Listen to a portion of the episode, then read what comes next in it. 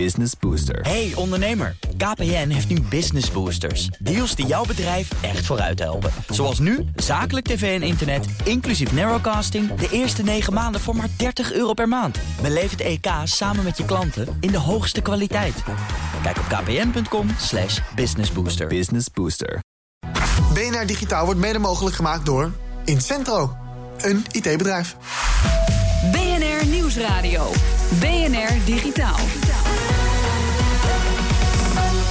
Herbert Blankenstein. Iedereen kan tegenwoordig livestreamen. Een smartphone en een app als YouTube, Facebook of Twitter is genoeg. Naast veel leuks levert dat beelden op van geweld, verkrachtingen en zelfs moord.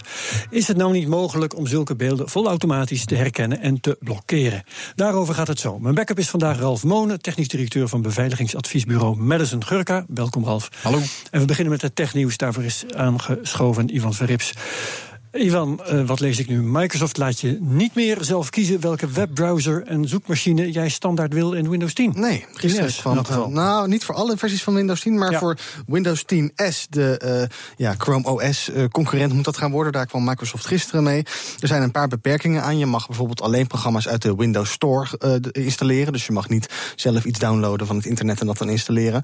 Dat um, is best wel een beperking. Dat is best een beperking. Ja. En dus nog zoiets inderdaad. Je moet standaard Microsoft Edge gebruiken. Dus stel dat jij fijn gebruiker van Firefox bent, dat kan je dan wel installeren via die Windows Store natuurlijk. Kan niet via de site van Firefox. Maar daarna kan je het vervolgens niet instellen als standaard browser. Dus altijd als je dan een HTML-bestandje opent of je klinkt ergens op een linkje, dan zal altijd die Microsoft Edge browser openen. Nou, misschien wil je dat helemaal niet. Uh, en in die Microsoft Edge browser kan je vervolgens niet meer veranderen van zoekmachine. Dus je kan alleen maar Bing gebruiken. Je kan niet standaard zeggen ik wil Google of een, misschien DuckDuckGo of iets dergelijks. Microsoft dus ja. heeft uh, grote boetes gehad omdat ze uh, gebruikers niet lieten kiezen op ja. dit gebied. Waarom denken ze dat ze hiermee wegkomen? Nou, het is denk ik een beetje middelvinger. Ze zijn ook al uh, eind, eind vorig decennium gestopt met dat, met dat browserscherm. Toen gaven ze ook de ja. keuze inderdaad. Dus uh, ja, ze zullen het vast juridisch uitgezocht hebben. Want anders dan ga je dat niet doen, zou ik denken. Ja, maar better. wordt vast vervolgd. Wil je dat trouwens niet, dan moet je upgraden naar Windows 10 Pro.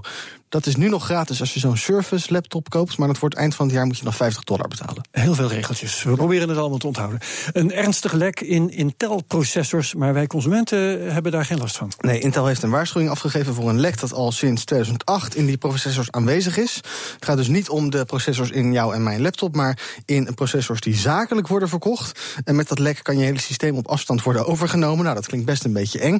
Intel heeft inmiddels een uh, firmware-update uitgebracht. Alleen dan gaan we even naar Ralf kijken, want die weet daar veel meer vanaf dan in ieder geval dan ik. En misschien ook wel dan jij. Ja. Uh, want hoe installeer je een firmware update op een hardwareapparaat waar ik niet, ja, ik kan niet inloggen op mijn processor of zo?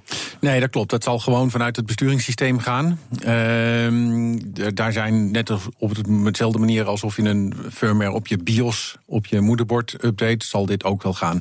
Uh, maar het grote probleem is natuurlijk, hoe zorg je ervoor dat die firmware updates gedistribueerd worden? Want Intel houdt natuurlijk niet bij wie zijn klanten allemaal zijn, dus nee. die worden niet automatisch daarvan op de hoogte gesteld. Dat wordt dus aan iedereen overgelaten. En daarbij is er een, ook wel een redelijke kans dat je machine bijvoorbeeld zal moeten rebooten, dus herstarten. En in een productieomgeving van, een, van bijvoorbeeld een grote cloud provider zie ik daar toch wel wat, wat dingetjes. Ja, ja dus het gaat dus waarschijnlijk gaat, gaat, langzaam en, en zelfs maar gedeeltelijk gaat dat opgelost worden. Ja, precies, dat klopt inderdaad. Dus ik verwacht dat dit nog lang zal na, uh, na ja, uh, hoe eilen. na eilen, ja, nabranden, uh, smeulen. Ivan, uh, IBM en Lenovo, daar zijn de hoofden rood, want die hebben USB-stickjes aan klanten gestuurd met malware erop. Ja, heel bijzonder. Een bona fide computerbedrijf dat malware stuurt aan zijn klanten. Uh, dat hebben dus inderdaad die Niet twee... helemaal uniek trouwens. Maar nee, het gebeurt wel eens vaker. Ja. Uh, op die stickje stond installatiesoftware voor IBM Storewise. Dat is een professioneel opslagsysteem, data-opslagsysteem.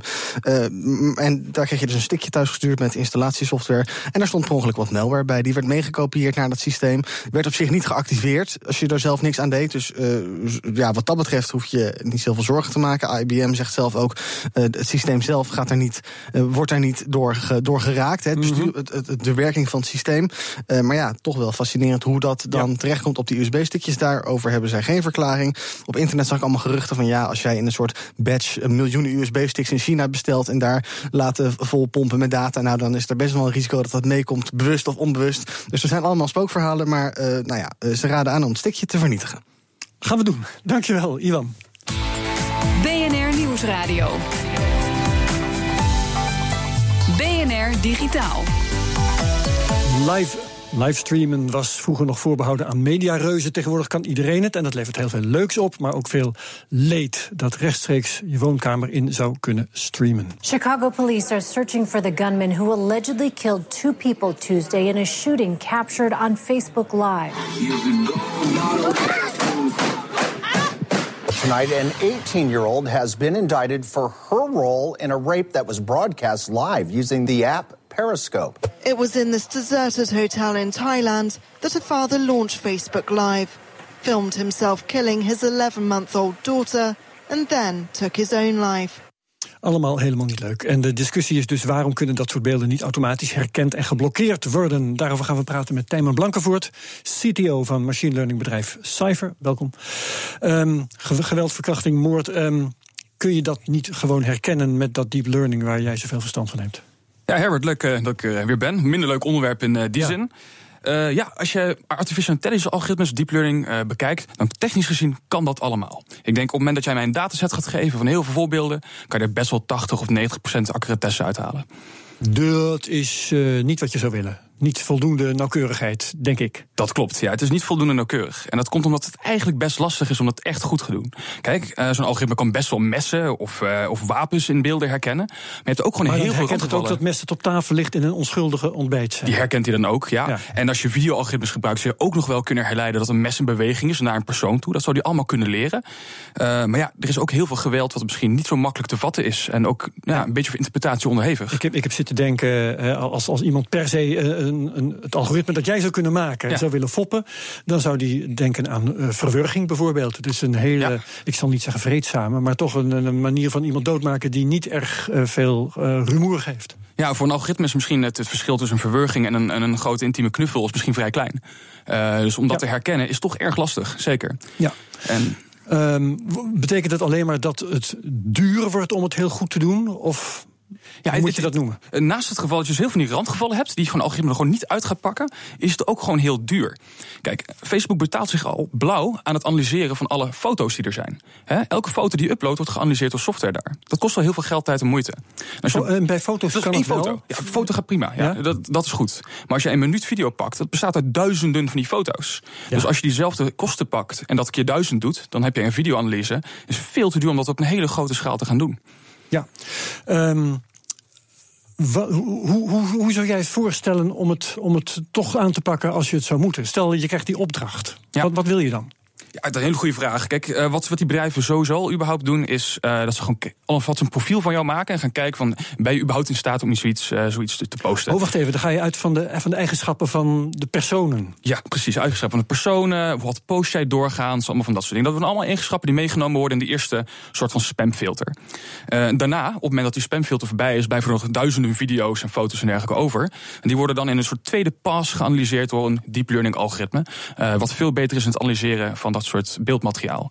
Nou, hoe zie je dat voor je? Uh, je moet eigenlijk gewoon een hele grote dataset maken van voorbeelden van geweld dat gepleegd wordt.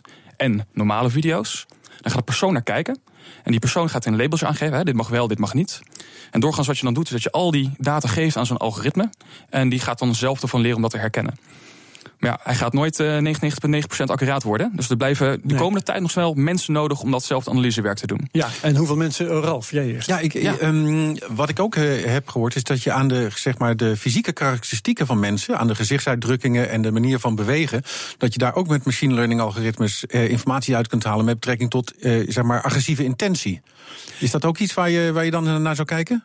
Ja, ik, ik kan me zomaar voorstellen dat een van de factoren die zo'n algoritme mee zou nemen, zou precies dat zijn. He, op het moment dat iemand heel boos kijkt in een video, is de kans misschien net wel wat groter dat er agressie uh, plaatsvindt dan niet. Maar ja, dan ga je weer met die randgevallen. Op het moment dat iemand uh, gewoon geen empathie heeft en, en, een moord pleegt, die toont helemaal niks in zijn gezicht, dan werkt het ook weer niet zo goed. Nee. Maar dit zijn zeker weten dingen die eigenlijk zo'n algoritme zelf leert om te herkennen aan de hand van die videovoorbeelden. Als je maar genoeg voorbeelden geeft van bewegende voorwerpen richting een mens of uh, mensen die gewurgd worden of zo, hoe dat dan eruit ziet, dan zal het algoritme dat leren.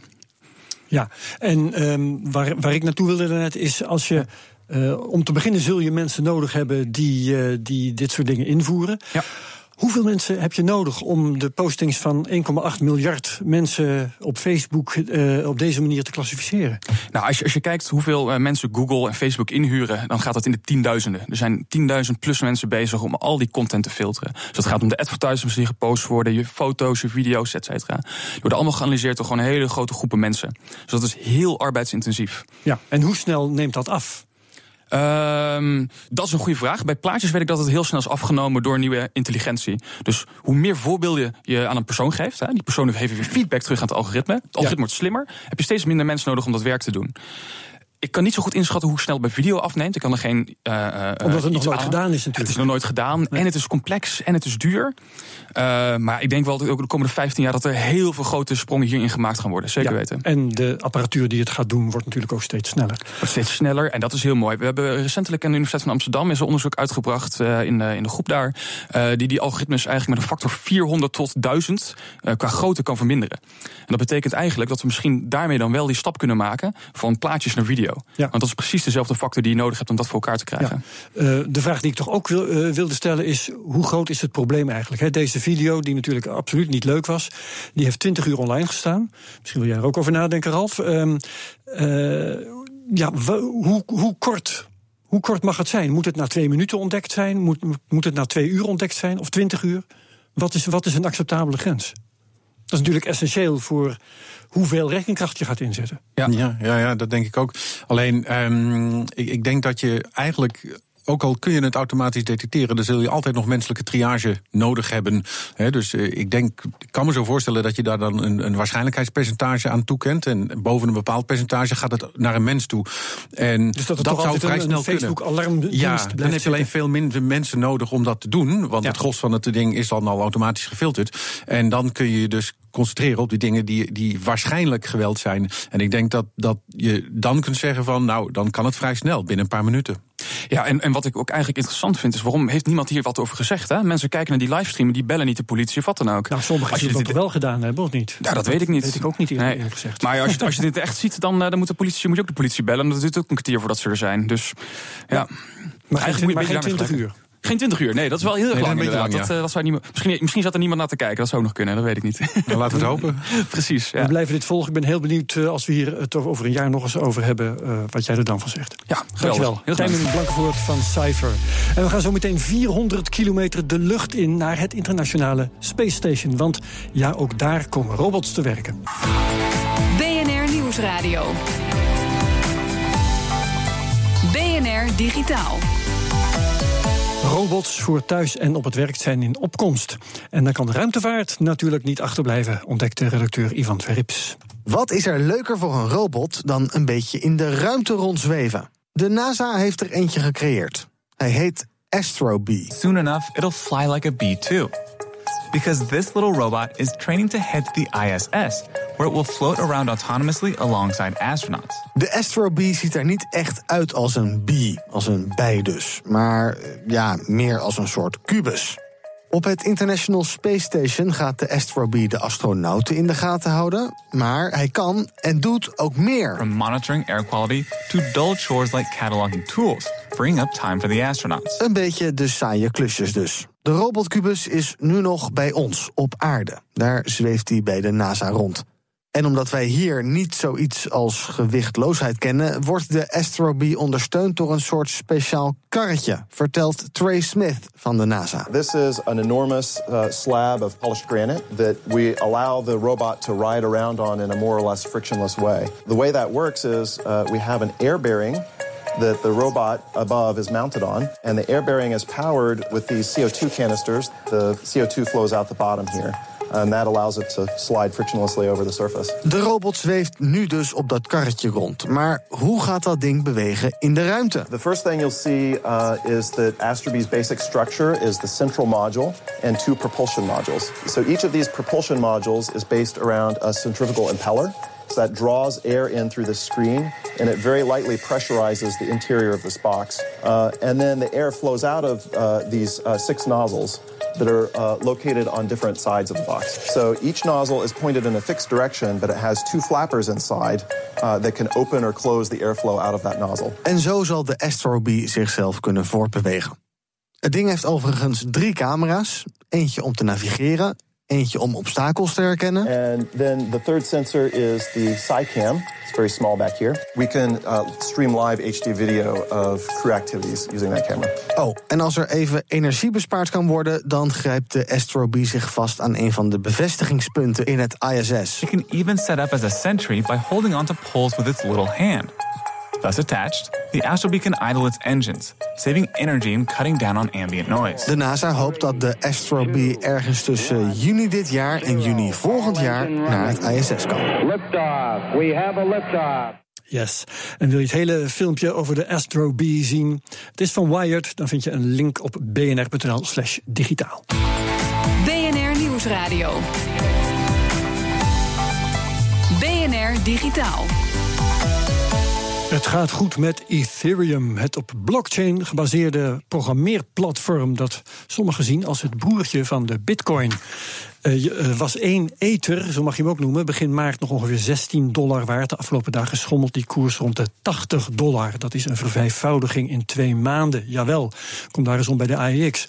We gaan het over het succes van Ethereum hebben met Matthijs Harmsen van BTC Direct. Misschien moet ik zeggen BTC Direct. Mag allebei. BTC Direct. Het kan op zoveel manieren, net als bij die ether. Uh, in elk geval, jullie zijn een bedrijf waar je bitcoins en ethers kunt kopen en verkopen. Hè? Klopt inderdaad. We verkopen dus uh, cryptocurrencies, uh, waaronder bitcoin, ethereum en, en litecoin. En de koers van de Ethereum drukken we nu uit in dollars. Uh, het lijkt dus een digitale munt te zijn, net als de Bitcoin. Maar je kunt er nergens mee betalen, heb ik uh, ontdekt. Dus wat heeft het eigenlijk voor zin om ze te kopen? Is dat alleen speculatie? Ja, op dit moment, uh, ja, speculatie zou ik het niet per se willen noemen. Er zijn een paar hele interessante projecten op het, op het netwerk. en het netwerk van Ethereum is ook weer gebouwd op de blockchain-technologie die we bij Bitcoin zien. maar op het Ethereum-netwerk is eigenlijk meer, ja, kan je meer doen dan alleen valutahandel nog. Oké, okay, maar als ik uh, steun ik dan iemand of uh, doe ik dat dan in mijn eigen belang? In principe zou je, ja, je ondersteunt wel het netwerk. Um, en vooral de, de ICO's, dus de Initial Coin Offering. Dus dingen die echt worden toegevoegd aan het Ethereum-netwerk. Um, dus echt nieuwe applicaties, die kan je kopen met Ethereum of met Ethers. Uh, en die ah, koop je daarmee. Dus op die manier kun je het toch gebruiken als een soort betaalmiddel? Klopt, ja, zeker in het Binnen Ether... dat netwerk? Exact, zeker nu in het Ethereum-netwerk wordt, is Ether het betaalmiddel... en ook wel de brandstof van dat netwerk. Ja, maar niet bij Amazon.com, bij wijze van spreken? Nee, nog niet. Nee. Een van de dingen die ik heb geleerd... Uh, trouwens, ik kijk even naar Ralf uh, Monen. Uh, ik weet dat jij geïnteresseerd bent in cryptocurrencies. Heb ja, jij, zeker. Heb jij Ethers? Zeker, zeker. Nee, nog niet. Oké. Okay. Nee, wel Waarom Bitcoin. niet?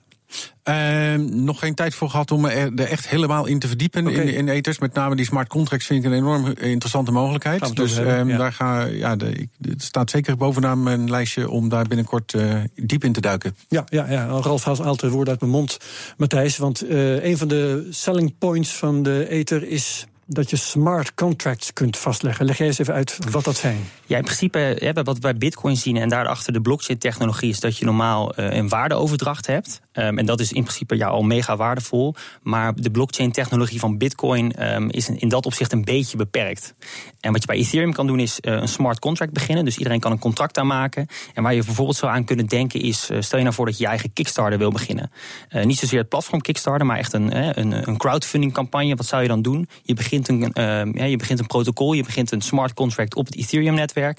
En zegt bijvoorbeeld: Nou, ik heb 10.000 euro nodig. En als ik uh, niet die 10.000 euro haalt, krijgt iedereen zijn geld terug die al in dat project heeft geïnvesteerd. En dat kan je gewoon in een contract laten vaststellen. Iedereen kan dat contract inzien. En dat contract kan ook niet meer zo worden aangepast. En dat betekent dus dat waar je dat uh, bij, je noemt Kickstarter als voorbeeld, hè, daar uh, spreek je dat af, maar dan moet je gewoon nog even afwachten of de andere partij zich daar ook echt aan houdt.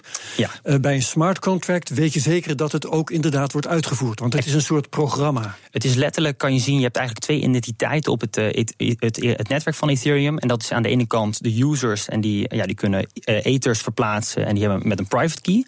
En aan de andere kant heb je iets nieuws bij Ethereum en dat is inderdaad die smart contract. En in die smart contract, als je die open zou maken, is het eigenlijk gewoon een bepaalde code van programmeertaal. Uh, en die maakt ja. het zo interessant. Ja.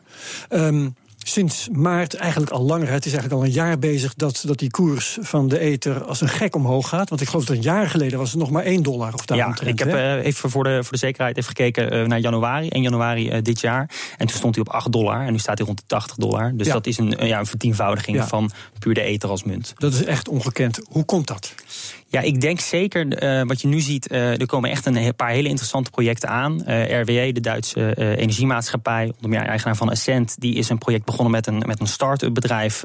die onder andere laadpalen levert aan Tesla-auto's bijvoorbeeld. En wat je kan doen, je kan zo'n laadpaal inkopen. die runt op het Ethereum-netwerk. Um, en ja, jouw laadpaal heeft als het ware een eigen identiteit. Die kan zelf uh, prijzen afspreken met iedereen die zijn auto daar kan opladen. Ja, dat zijn allemaal nieuwe functies. Waar ik denk dat investeerders van zeggen: nou ja, goed, dit, is, eh, dit zijn zulke um, ja, toepassingen. Die, die, die, die willen we op zo'n netwerk hebben. Ja, ik begreep dat ook Microsoft geïnteresseerd is geraakt. Weet jij wat zij ermee willen doen? Uh, volgens mij kijkt Microsoft nu naar vooral naar Microsoft Azure. Uh, dus een, het cloud-platform uh, van Microsoft. Um, runt overigens op, op ja, Linux, open source software en, en vrije software. En ja, wat Microsoft precies wil doen met Ethereum is mij niet helemaal duidelijk. Maar het is wel, als je op de, naar de demodagen kijkt, trekt dat wel ongelooflijk veel aandacht. Ja, um, en maar dan snap ik nog niet helemaal goed hoe dat zijn uitwerking heeft op de, op de koers. Gaat dat vanzelf op een of andere manier dat het gebruik van het netwerk die koers ook omhoog jaagt? Of is het puur dat mensen ervan horen, denken het zal wel wat zijn en dan die munt gaan kopen en zo de vraag opstuwen? Ik denk een beetje beide. Ja, aan de ene kant heb je eh, echt, eh, is, het, is het een vorm van speculatie. Uh, zeker voor wat grotere partijen. Zeker als je kijkt naar de Bitcoin, die is ook echt wel met speculatie begonnen. Aan de andere kant zijn er ICO's, die Initial Coin Offering. Dus stel je nou voor, je begint een heel interessant project. wat je zegt, nou, ik ben morgen de nieuwe Kickstarter of ik vervang morgen in één keer Uber als, als service. Um, dat kan eigenlijk met een paar lijnen op het Ethereum-netwerk kan je dat gewoon doen. Mm en, en, Uber is, eh, is eh, nu 20 miljard waard. Um, ja, met, wel met een paar lijntjes code zou je ook heel Uber nog kunnen vervangen. En wat vervangt Uber? Uber vervangt hè, de mensen die dat leuk zouden vinden. Ja, precies. Dus ja, wat doet Uber? Uber uh, vervangt de taxcentrales. En eigenlijk zou Ethereum, of in ieder geval een, smart contract op Ethereum, zou Uber kunnen vervangen. En die, om daar te investeren in zo'n project, in zo'n smart contract, die, daar heb je die ICO's voor nodig. En die koop je ook weer met Ether. En ik denk, er zijn maar een bepaald aantal Ethers, ook op dit moment. Um, daar, ja, er zit geen limiet aan hoor. Maar uh, je, je koopt als het ware Ethers om dan weer te investeren in die ICO. Ja. Ralf, vragen hierover? Uh, wel, hoor. Nou ja, ik, ik, ik, ik, heb wel een vraag. Maar um, kijk, wat, wat, ik, wat ik gehoord heb, is dat op een gegeven ogenblik, als je dus die smart contracts uh, uitvoert, hè, um, daar kunnen toch ook programmeerfouten in zitten. Daar kunnen toch ook uh, bugs in zitten. En vorig jaar is volgens mij zelfs miljoenen op die manier gestolen. Hoe, hoe gaan we ons daar tegen wapenen? Goed dat ik toch iemand uit de beveiligingssector Ja, zeker. Je hebt het, ik denk dat je het over de DAO hebt en de, en de ja, splitsing van ja. Ethereum en Ethereum Classic. Ja, klopt. Um, beetje technisch verhaal, maar waar het op neerkomt is... één ether en het werd er twee. Exact, ja. er, is, er, is een, er was een code, zeg maar. Inderdaad, zo'n smart contract. Uh, daar deden veel mensen aan mee, heel erg veel mensen. En daar ging het mis. Um, er zat een fout in de, in de software. Um, en dat is, ja, dat, dat gebeurt. Uh, zeker. Hè, zeker ook bij, bij, ook bij deze projecten. Um, uiteindelijk zijn we er allemaal goed van afgekomen. Maar er zat wel degelijk een fout in dat contract. Terwijl in principe dat contract voor iedereen in te lezen is. En een hacker heeft gewoon gezien, nou ja, er zit een fout in dat contract. En heeft daar uh, ja, misbruik van gemaakt. Of gebruik, hè? Want ja, de code is de law, zeggen exact, ze. Dus, zeker, uh... ja, dat, dus dat is inderdaad al een hele interessante discussie. Hij zegt inderdaad zelf, ja, ik heb helemaal niks illegaals gedaan. Ik, ik ben juist gewoon het contract heb gelezen. Ik heb het contract zelfs nageleefd. Exact, ja. ja. Precies dat. En dat is, uh, ja, dat is mega interessant om ook daar nog een keer naar te kijken. En zeker heb je dan meer programmeers nodig die die code inlezen. Oké, okay. we moeten het hierbij laten. Jammer genoeg, maar we komen er zeker nog een keer op terug. Dankjewel, Matthijs Harmsen van BTC Direct. En in onze podcast De Technoloog gaan we het er ook over hebben. Dus hou dat in de gaten via bnr.nl slash technoloog. Dat was het wat betreft BNR Digitaal voor nu. Ralf Monen was mijn backup. Jou ook bedankt. Dankjewel. En de uitzending terugluisteren kan via de BNR-app, bnr.nl slash digitaal, onze podcast en ook via Spotify. Hartelijk dank en tot volgende week. BNR Digitaal wordt mede mogelijk gemaakt door Incentro.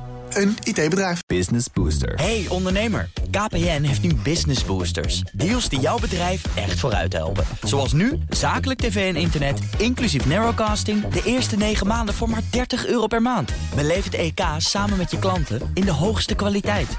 Kijk op kpn.com businessbooster. Business Booster.